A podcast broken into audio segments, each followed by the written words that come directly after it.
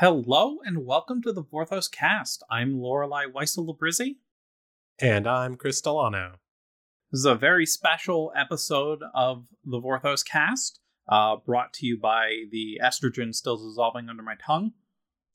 Uh, we uh, this is this is our last episode before uh, we are live in Philadelphia at MagicCon Philly in February 19th. Is that the date? That is the date. Sunday at noon.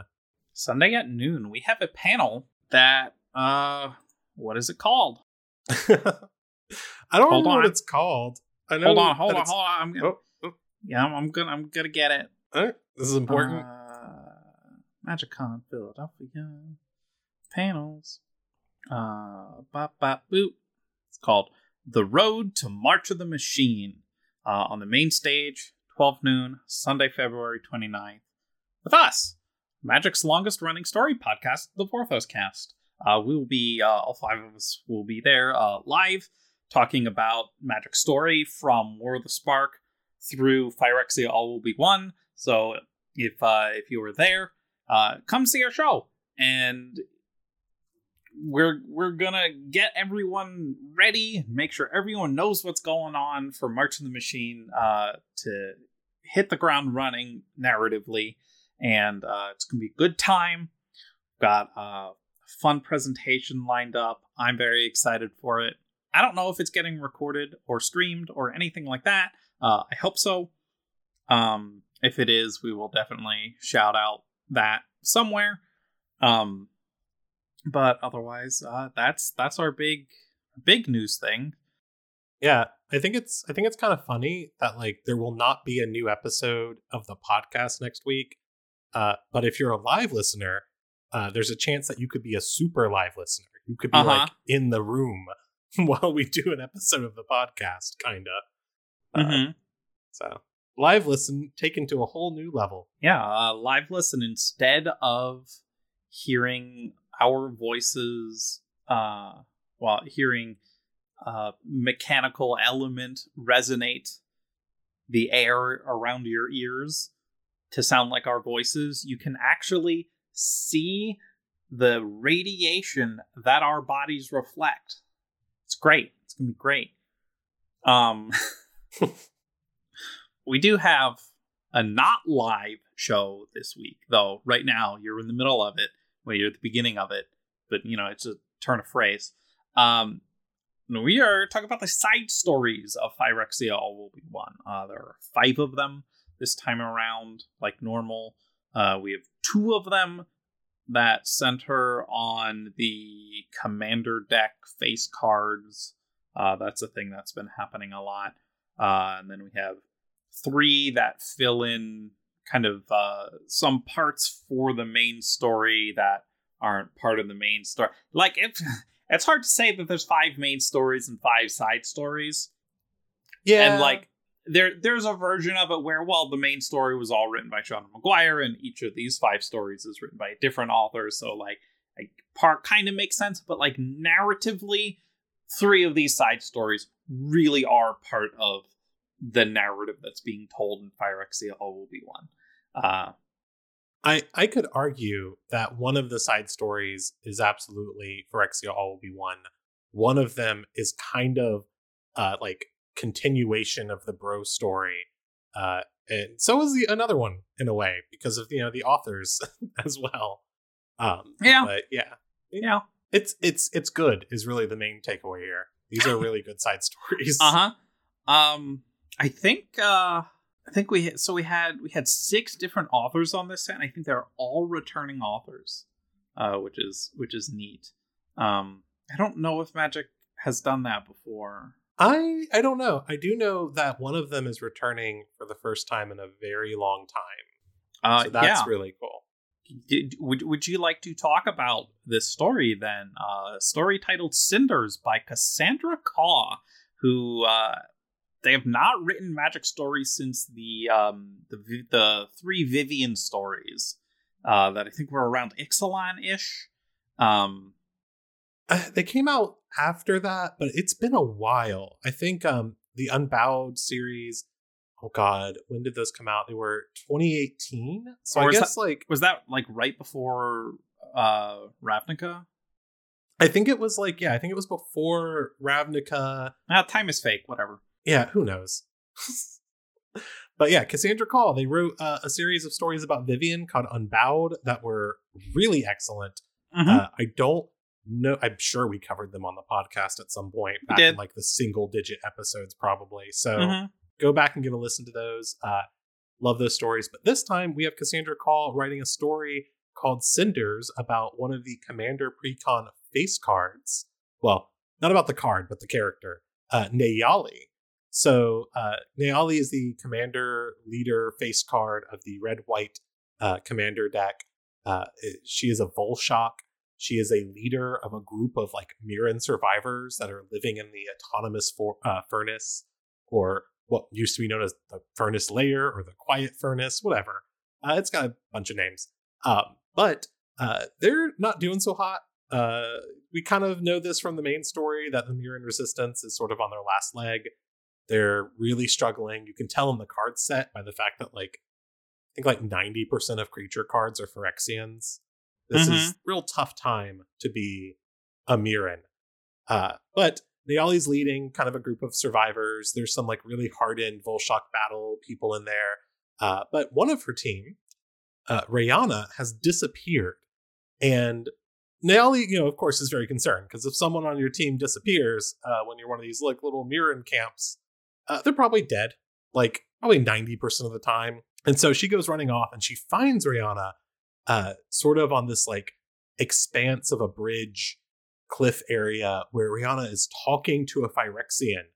Uh, she's being sort of coaxed to, you know, come hither, come hither by this Phyrexian creature. Uh, of course, Neyali strikes and kills it. Uh, but it turns out um, that was Rihanna's mom.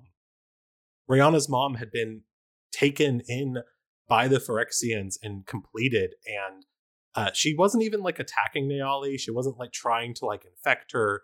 She was just beckoning her to join Phyrexia, uh, sort of trying to tell her, "Hey, you can leave all of this behind."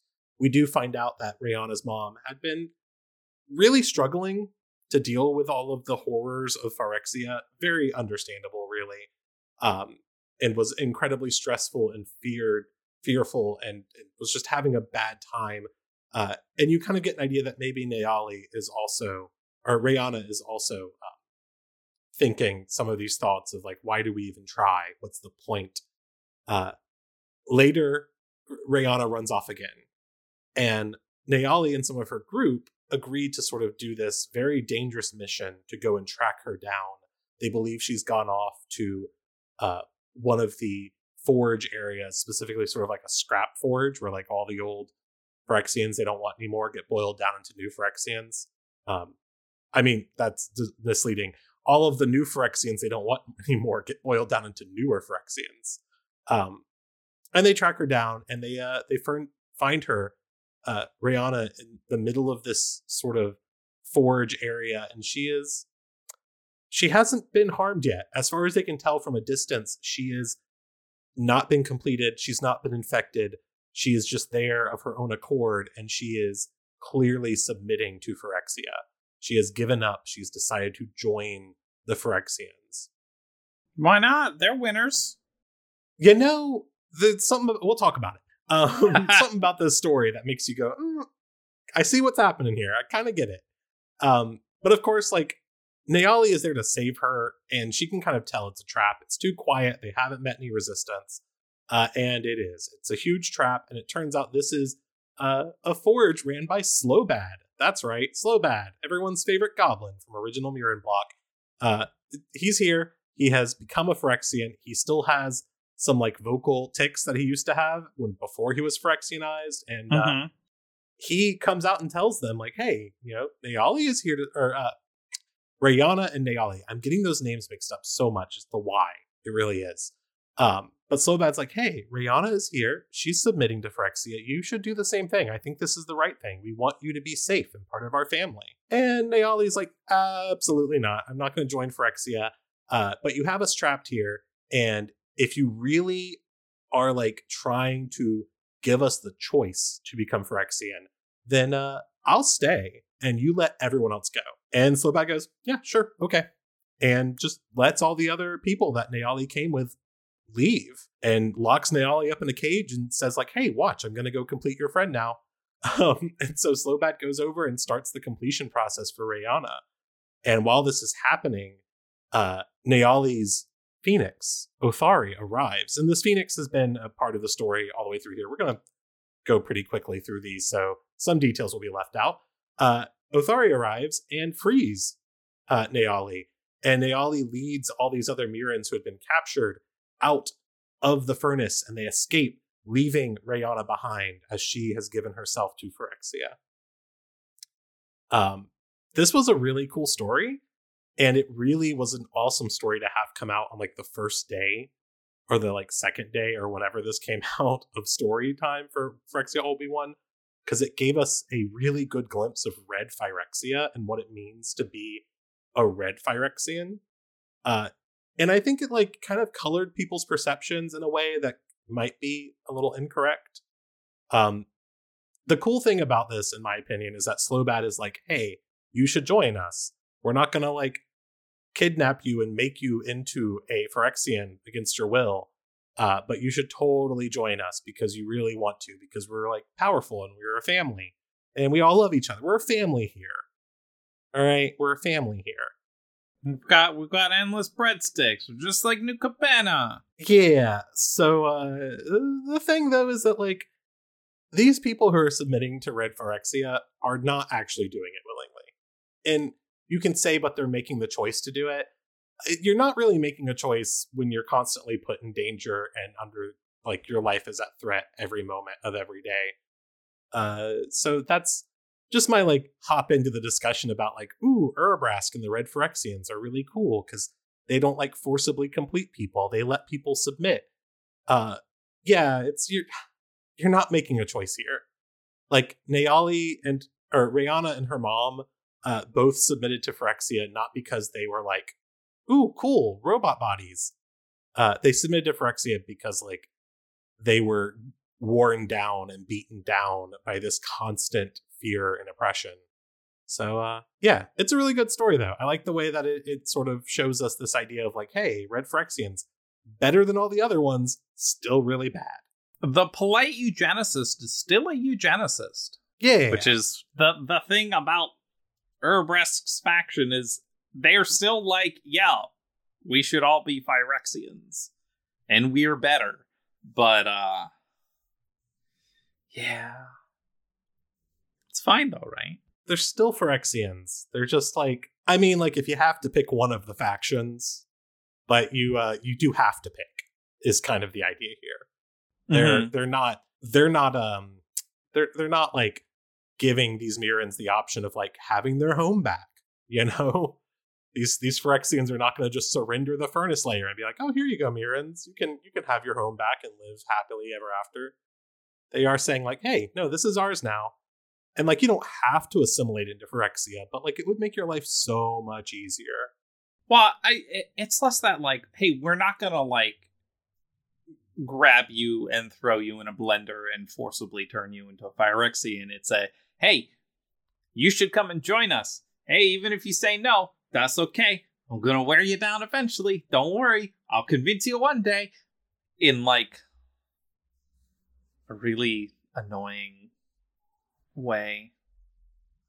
Yeah, Yeah. I still I still think they're cooler than the other Phyrexian factions, but like, Oh, 100%. yeah, I think I think because I I think they take they take an emotionally complicated space that we like literally just don't get with the other Phyrexians, either Mhm. from um an ideological suppression of, suppression of emotions that we see in uh, the machine orthodoxy or uh, an intellectual discrediting of emotional value uh, in um, Jin-Gitaxias's worldviews or the lack of emotional drives and uh, the usurping of those things by um, the, the primal predatory impulses in um, the vicious swarm or the black Phyrexians uh, who the Thanes the seven Thanes all just fighting each other, and it's very petty.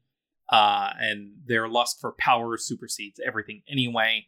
Um, and and so the red Phyrexians are the ones who like get to be like, hey, how how do the machine eugenicists deal with the fact that there are these metaphysical forces predisposing them to have emotional reactions to things. Uh, there's a great line in the original Planeswalker's Guide to New Phyrexia about them, um, where it's talking about this impulse that arises in Phyrexians in the in the red uh, Phyrexians, where uh, they will have these emotional reactions that they genuinely feel but don't understand uh, and it is really uncomfortable for them sometimes uh, or it can make them fly into a violent rage where like hey they'll like ignore Mirrans one day and then the next day slaughter them because they don't know why they let them go.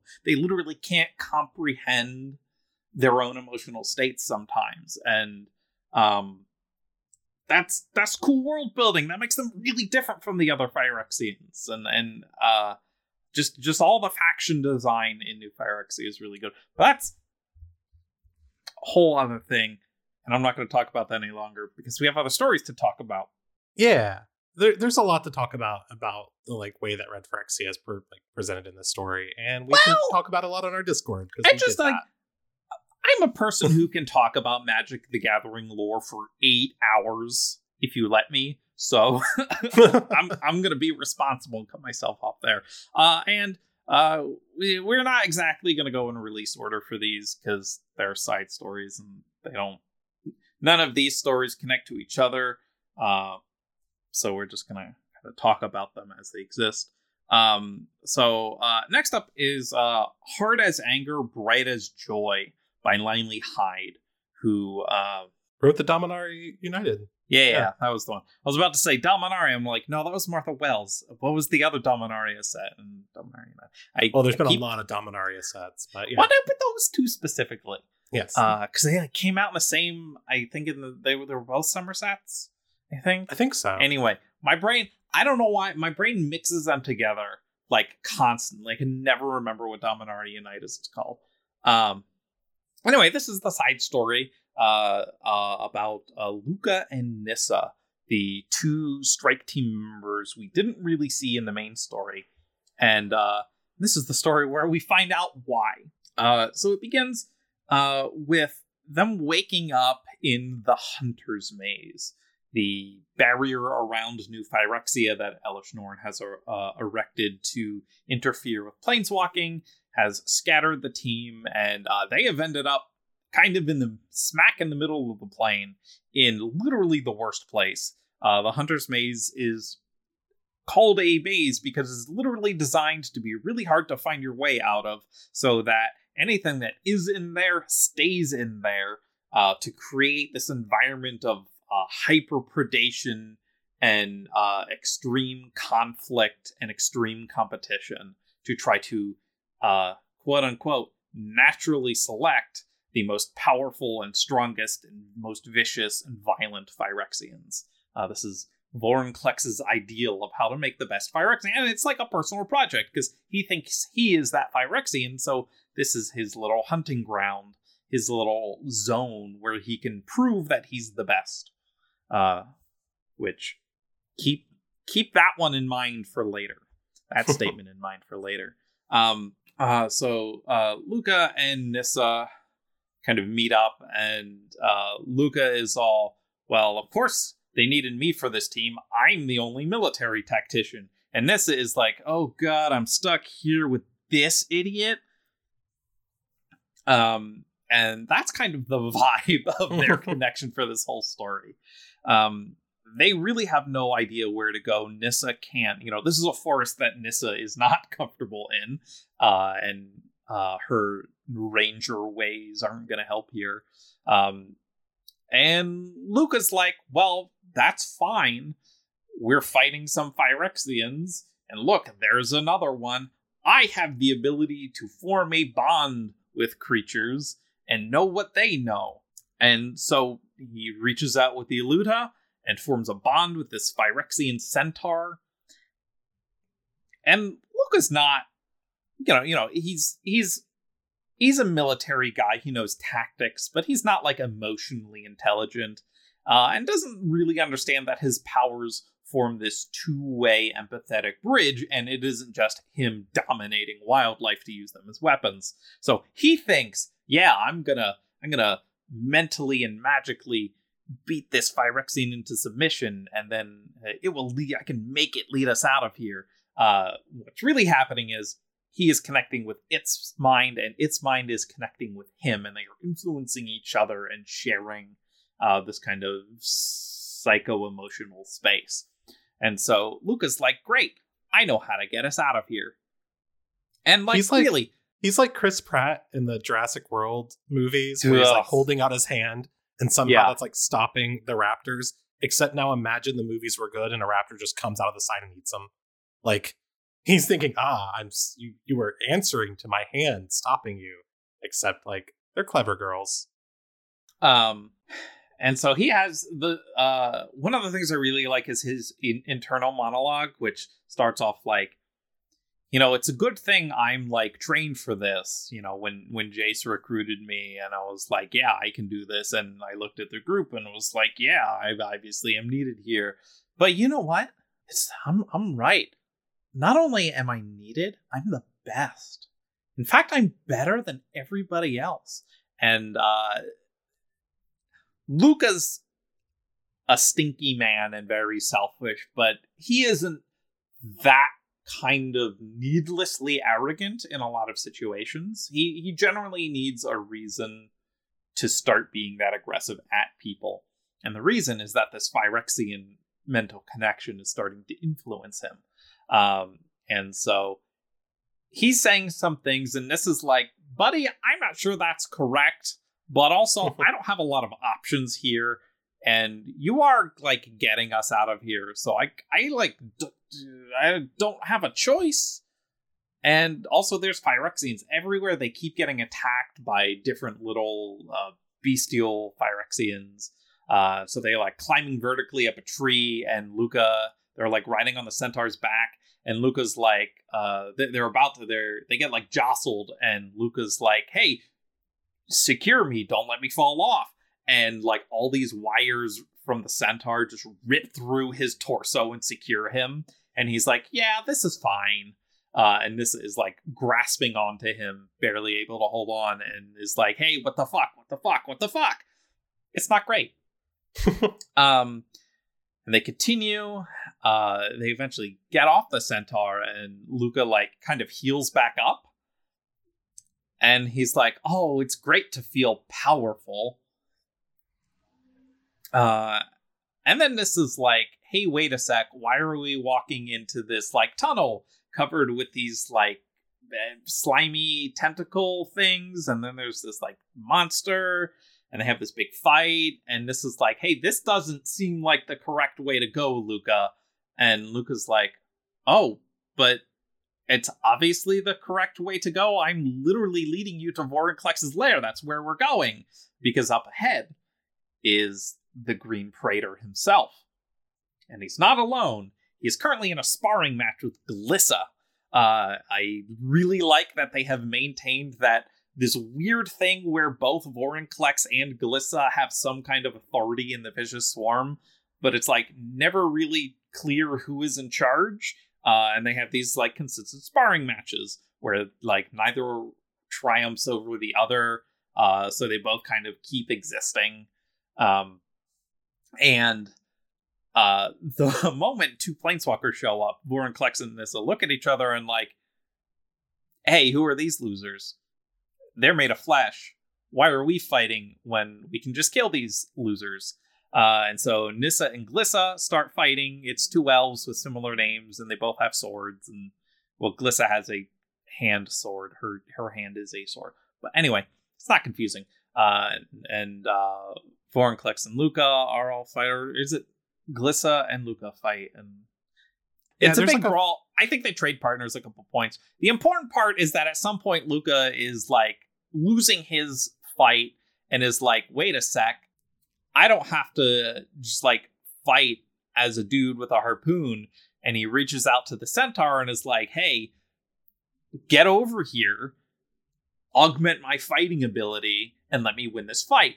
And the centaur, being a amalgamation of metal and necrotic flesh is like sure and it like rearranges its body and all this metal like folds onto lukka uh and right you know so the the art you see his his card art of the completed lukka uh the centaur just kind of like attaches itself to him and gives him the extra arms and like plugs into his body uh and he's like yes now i am the ultimate fighting thing um and he completes himself uh, because uh, unlike Jerry Maguire and whatever the other character in the scene was, I, I don't know if anyone's going to get that reference regardless. Do pe- do people not get Jerry Maguire references anymore? The "You complete me" line? I, I think we might be we might be a little too old for that. oh come on, that can't be true. I I understood where you were coming from, but I'm sitting here. I don't know the average age of our listener base. Okay, you know that's fair. Um, where was I going with this? Oh, you complete me. Yeah. Uh, he has no one to complete him. Uh, so he completes himself. Uh, because he's a stinky, selfish man. And uh, Nissa is like, actually, I think I'm going to go now, and and starts fleeing this chamber. Um, and the rest of the three Phyrexians are like, "Hey, she can't just get away like this." And Lukka's like, "Don't worry, boss, I got her." Uh, and and chases after her, and with the implication that she's going to get caught and completed. yeah, you left out a, a part in the story that there's like a couple of scenes where the Wanderer flickers in. Oh, that's Um, right. Yeah, but Early like- in the story, she like shows up for like a second and is like, "Wow, this place is really scary. Y'all be Uh-huh. careful." And then she shows up at the very end to see Lukka like completed, and she goes, "Oh, Lukka," and then tells Nissa to run before disappearing again. it's just like yeah, it's the she does like the sitcom mom, like oh Lukka, but like in a horror way. Uh, yeah it's just really funny because she just she just kind of like pops up in the start and is like wow this is really dangerous. Y'all need to be really careful. Don't you know do anything dumb. And then disappears for the whole story and then shows back up again at the end to see lukka did something really dumb. He didn't do something stupid. He did something arrogant. oh it's true. Also one thing i really loved about this story and you kind of captured it is the way that uh, they like lukka and nissa they run in into Vorinclex and Glissa, but they Lukka's kind of like subconsciously leading them towards them Yeah. the whole time. The like bond with the Phyrexian is like going like, hey, hey, just keep going this way, keep going this Mhm. way. And it's like very clear they're just going deeper into the maze. Like Nissa knows something's up. And then there's the fight between them. And it's like Langley writes it in such a way that like as the fight is happening, you do kind of lose track of like who is fighting who until eventually it's like, oh, like Nissa and Lukka are kind of fighting now. like it's it's like really cool the way it's written. Uh huh. We have another story, another Commander Precon story called A Hollow Body by Aisha Ufara, who uh Ufara, uh who wrote uh one of my favorite stories of like the past several years and a really big fan favorite, A Cry of Magic. Um they also wrote The Edge of the World, which is another one of my favorite stories from like Midnight Hunt block uh about uh Jacob Hawken. So like two A plus stories already, and this one is also another A plus story. This is the story of Ixhel, Ixhel, Ixhel. I don't. It's Phyrexian. I, I can't speak Phyrexian, but uh, it is a story about the poison commander of the commander uh uh precons, and it is told entirely in second person, which uh means that you really actually get in the mindset of a Phyrexian. And in this Uh, case, Mhm. It's second person present tense, right? Uh, yes, it is second person person present tense. So as you are reading it, it is telling you like you spread your wings, uh, you locate, you fa- It's it's very much it, it it does the effect of making you really take the the point of view of a Phyrexian. Um, and I love that for it because this Phyrexian, Yeah. Mhm. I I have thoughts about this specific choice. Do the summary. I will say them after. Okay, so this story, Ixhel, is a creation of Atraxa. Uh, she is like a special angel of Atraxa's designed to just kill. Uh, she's been dispatched to kill a bunch of like Mirran resistance leaders. She's killed a bunch of like Phyrexians, but like not really any like big time ones. Uh, she's just out there being sent on these little assassination missions. And this one, this mission is to kill Geth. So we had Slobad in the previous story, and now we got Geth in this one, or you know, the other commander story. Uh, and Geth is uh, one of the seven steel Thanes, the Thane of contracts. Uh, his whole thing is making contracts with people. Uh, so Ixhel goes to the Dross pits. Uh, they're really difficult to navigate if you're not like from there, and so Ixhel ends up getting kind of like not lost. She knows where she's going, but she hits like a wall, and she doesn't know how to get past it. Literally a wall. Uh, and there's this like helpful little aspirant who might have been a human, might have been an elf at some time, really unclear. Uh, they're a Phyrexian now, uh, named Balaxis. Uh, and Ixhel thinks about killing Balaxis, but but Balaxis is like, hey, actually, here's how you get through this this wall, and here's how you get into Geth's chambers, and you're gonna go fight Geth, and it's gonna be like really cool uh, for you. Good job, have fun. So um, goes in there and starts uh, finds Geth in a throne room that's made to look like Elish Norn's, uh, fights him, and uh, Ixhel is losing. Geth is a very formidable opponent. Ixhel has never fought anyone like Geth. She's never had an opponent that was like actually probably going to kill her. Uh, and because of that, they get into this like conversation where Geth is like, "You've never, you've never had this happen to you before, have you? You've never had to fear death. Aren't you afraid of death?" And Ixhel's like, "No, of course not. I'm, I serve the the machine orthodoxy. I serve Phyrexia. If I die, it's just you know I'll be replaced." And Geth's like, "Come on now. The greatest warriors are the ones who fight because they know to lose is to die." And that's what pushes them forward. That is what keeps a warrior fighting. And Ixhel's like, yeah, okay, whatever. You're just telling me stuff. And gets getting in her head. Uh, eventually, he makes a mistake, of course, and Ixhel kills him. And she takes his head. Uh, and then on her way out of the Dross she picks up Malaxis and like drops him on one of the Dominus, uh, on like the the black Dominus, which I think is really funny. Just, just kind of dropping bodies on them. Uh, so she she takes this head and then she goes off and Ixhel gets in her mind that you know she's gonna make something special for Atraxa to show her that she's more than just a mindless killing machine. She's here to spread Phyrexia. So Ixhel creates her own creation, her own Phyrexian monster called Vishgraz, which is an amalgam of like all of her victims, uh, and then also a little bit of herself. Uh, and also Vishgraz is um, not super stable and not very pretty. Uh, but she takes Vishgraz up and shows him to Atraxa, and Atraxa's like, ew, gross. This is disgusting. This is an affront to all of Phyrexia. Destroy it. And and Ixhel's like really dejected by this and feels pretty bad and takes Vishgraz out to the uh, the Dross pits once more and is gonna kill him. But then kind of does that like, you know, old Yeller thing where it's like, go, get, get on now, get out of here. But Vishgraz doesn't leave and is like, hey, you made me. This is this is your choice.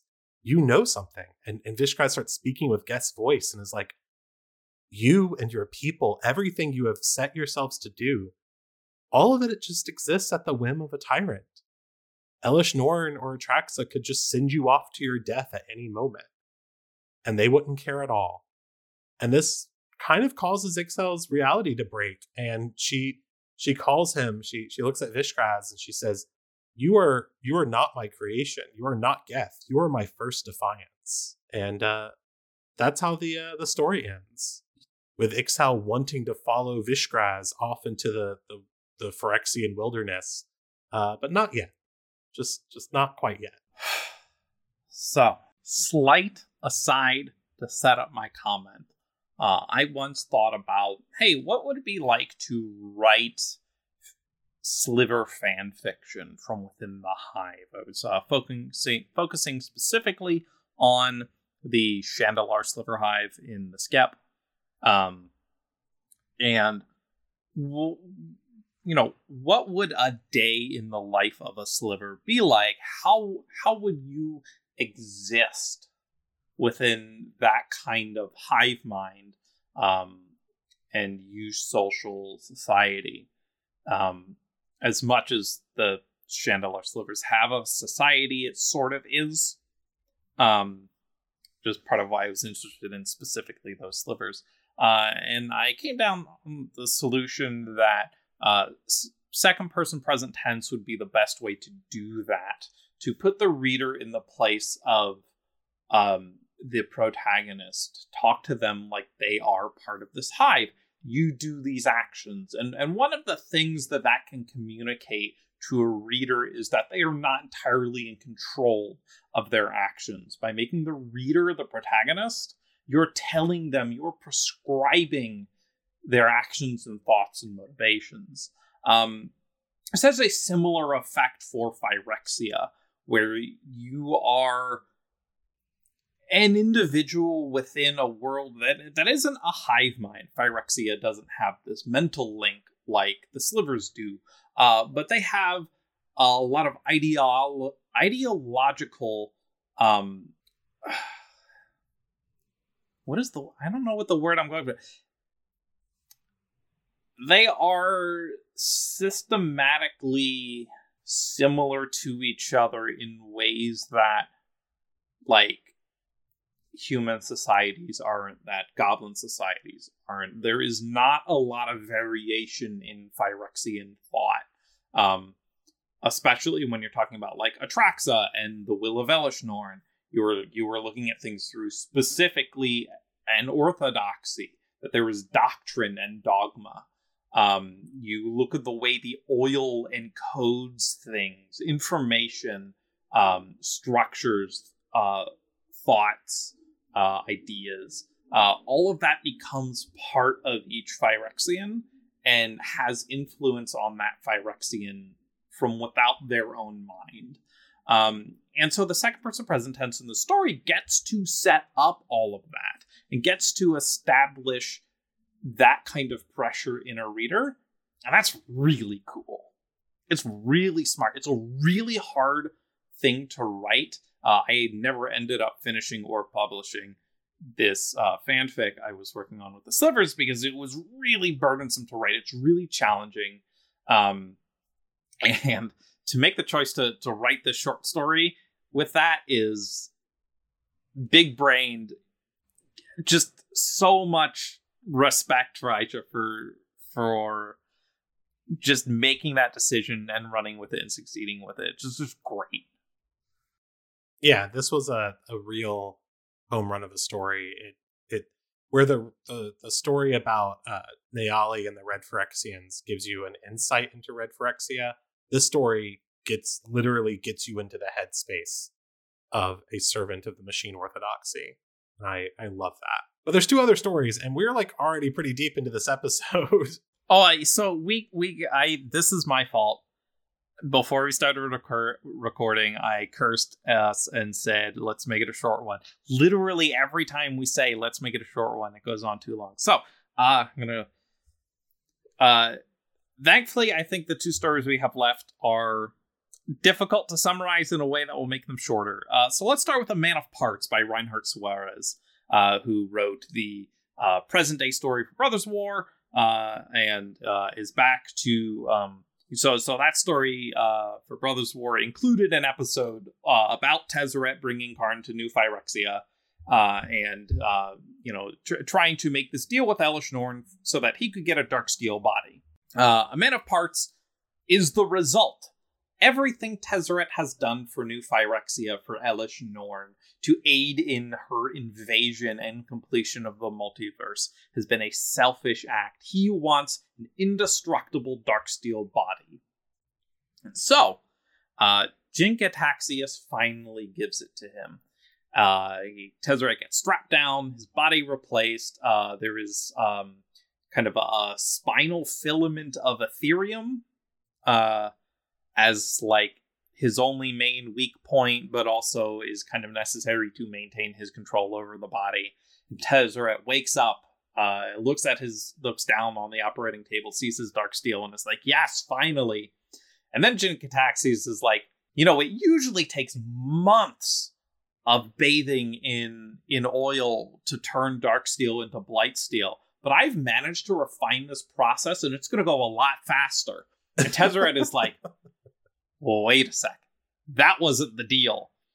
Um, and has his little panic moment uh, as uh, he's being uh, he's getting a little bit more than he bargained for. Uh, but there are all these uh, like I was about to say test tubes, but they're like giant like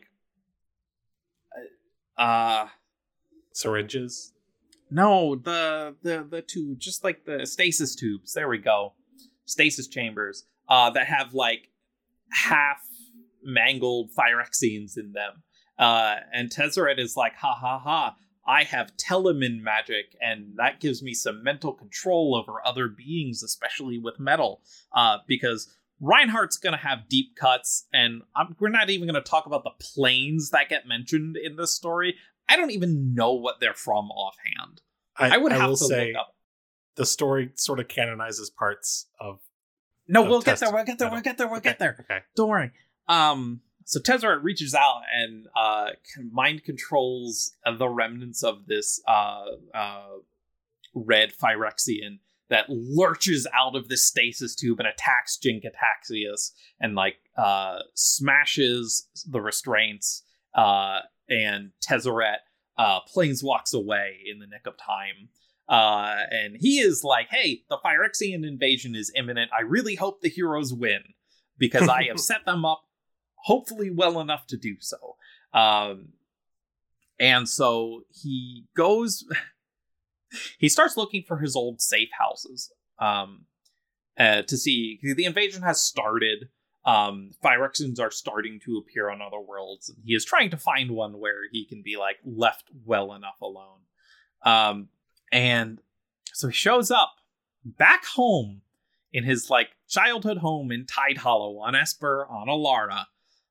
Uh, and there's these kids, um, and he's root through uh, his personal belongings and um, has a bunch of thoughts about his past with his abusive father and when his mother gets killed and getting tricked by um, the Seekers of Carmot. And it's all Tezzeret backstory that gets established in like Test of Metal that gets canonized here. Uh, and Reinhardt, if you're listening, I hope you're listening. Whoever let you say that Test of Metal was like a dream state, thank you for, for that explanation. Uh, of like, we finally have the Test of Metal was this kind of mental dreamscape nightmare that Bolas had Tezzeret in. And finally, we can stop looking at Test of Metal and going, oh my god, what is this? How is this supposed to fit in with magic? But this can't be canon. And it happens in Tezzeret's head. Um, finally. Um, but he so he gives this boy a note and is like, hey, you need to take this to Bant. And find this guy named Rafiq. He's gonna have a ton of sigils. Give it to him. Um, because the Phyrexians start invading Alara.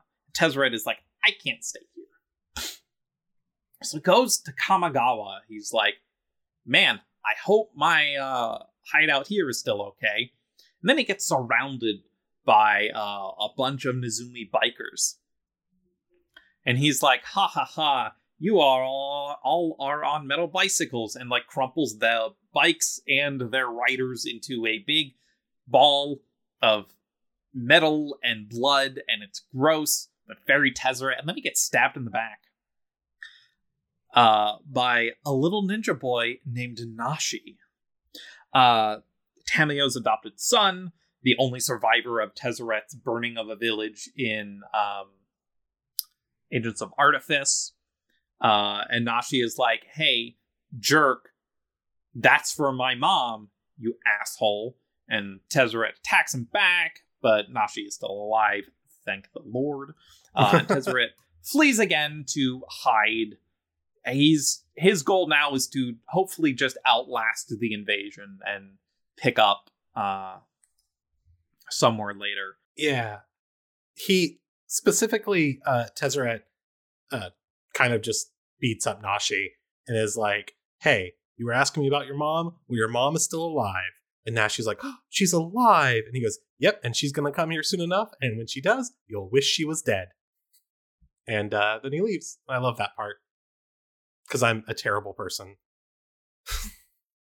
uh huh. Um, God, he names up he name drops Baltrice and the Infinite Consortium, the Church of the Incarnate Soul, like all this stuff. Um, from Agents of Artifice. Uh, Reinhardt's great like this. Thank you, Reinhardt. Hopefully you're listening. Uh, yeah, it's great. Um, uh, yeah, and that's the Tezzeret side story. So, uh, Tezzeret gets what he wanted. He has a dark steel body now, uh, and he will hopefully survive the invasion in his head. Uh, not me as the listener saying, "Hey, I hope he survives the invasion." That's not up to me. I don't. I'm in a weird state where I don't like hope for things to happen in Magic Story very often anymore because I tend to just find out through work. But uh frankly, I like Tezzeret. If he survives, that's great for me. I can say as a just a fan of Magic Story that I hope Tezzeret survives and I hope we get a lot more Tezzeret in the future. Because this was a really, really cool story. And I think he was neat. Uh, and also his Darksteel body. So that's cool. We also have like one last story, and I'm going to be like real with you. This is probably the longest of all of the stories for Phyrexia Obi Wan. Like, well, Miguel, Miguel Lopez is the yeah. it's it's over ten thousand words. I like, I say that with love. Miguel is wonderful. I love his absolutely. writing. This story. So, and one of the things that make this story long and is this story meanders, and I say this as a compliment. This story uh, is about Teferi, who has I, arrived. We find out where Teferi has arrived after getting lost in time. He is outside of time in Zhalfir, phased out. Uh, and this story meanders and takes its time. Oh, and we just God, does it? We just all these emotional beats settle in. Tezzeret walks from the beach and like looks back in time at like all all these uh, fishing has died down because there's like the ocean just stops and there's a gray impenetrable barrier of fog and mist and nobody can find anything beyond it uh, and he gets picked up by a caravan and they think he's a murderer uh, and he's gonna be like bargained and then they like recognize him as Teferi because these are the people from Zhalfir from the first Phyrexian invasion who remember Archmage Teferi. Um, and then the military finds him and it's like, hey, we really hate you, but also you're like the one person we need right now. Uh, and he like meditates with like members of the guilds that he set up. Uh, and it's just it's it's hard to summarize because not a whole lot narratively happens. Uh, the answer is yeah. the the queen is upset because their amber prisms have started breaking. Uh, Mangara, the villain of the Mirage War, has escaped. Or Kaervek, yeah. Um, so Mangara is, well, the one who put him in and was. Kaervek has escaped. Um, and they trapped someone else and they, the they tra- someone yeah. else got into Zhalfir, and they've trapped them in Amber. Uh, and Teferi goes and it's the Wanderer who has a really weird spark and has somehow showed up in Zhalfir, even though like Tezzeret got there the back end way from the past and the Wanderer is there from the future, but Zhalfir's outside time. It's bizarre. Don't think about it too hard. Um, and yeah. is like, hey, holy crap, the Phyrexian invasion is happening. Panic time. And Zhalfir, this whole time has been like prepared to fight Phyrexia. That's the state they were left in when Teferi phased them out. Um, and so like Teferi gets this renewed energy that like, hey, maybe there's hope. Maybe we can actually fight back. Maybe we can figure this out. And that's kind of narratively what happens, but like I can't summarize the emotional beats of the story. This is the one where I'm like, really please go read it. Yeah, it's it's genuinely incredible. And like all of the stories are very good. I will not say that any of them are like you know, whatever. They're, they're all very good. This story um made me cry. It it gives me chills to think about it. It's like 10,000 words and so it has so much space to just explore emotions and character and it's it's just gorgeous. Miguel killed it. Um I just I want to read the ending of the story Yeah. because this is this is after um after the wanderer has been like released from the amber prison has told Teferi what's happened on Phyrexia and how the invasion is happening and how all of the multiverse is now at threat and Teferi thinks back to all of these people who he has spent time with in Zhalfir since he's been here, but also people in his past. And he thinks about Esh, who had weathered the ages, Oyana, who had looked to danger with bravery, Adia, who longed to build a peaceful future, Subira, whom he had loved, Niambi, whom he loved and loved him, Zhalfir, with whom he stood, father of the creeds, father of a nation. It's not too late, Teferi said, a fierce grin spreading across his face. The Phyrexians probing through the multiverse had awoken something that their machine minds would learn to fear. Teferi, who would show them that the sun rises in Zhalfir. Ugh, I just, God, such a good, such a good ending to this story. I am so excited to see where this story goes. Hey, hey, remember when Teferi was in Ixalan and it had a card Teferi who slows the sunset? You mean now, Innistrad? Yes. Now, now, now he. What did I did I say? Ixalan. oh, I, it's I said. It's Look, fine. um, proper nouns are fake and interchangeable, and you can't make me say them correctly on my own show. Uh, yeah, no. So Teferi isn't just sl- slowing down the inevitable sunset.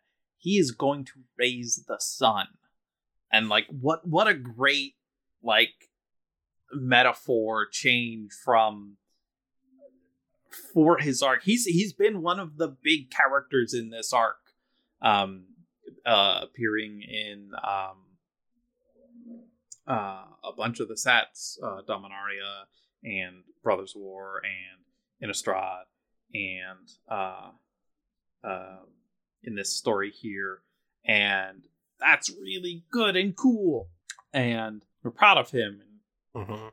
his just ability to sit with grief and shame and hope and have these thoughts and feelings and emotions and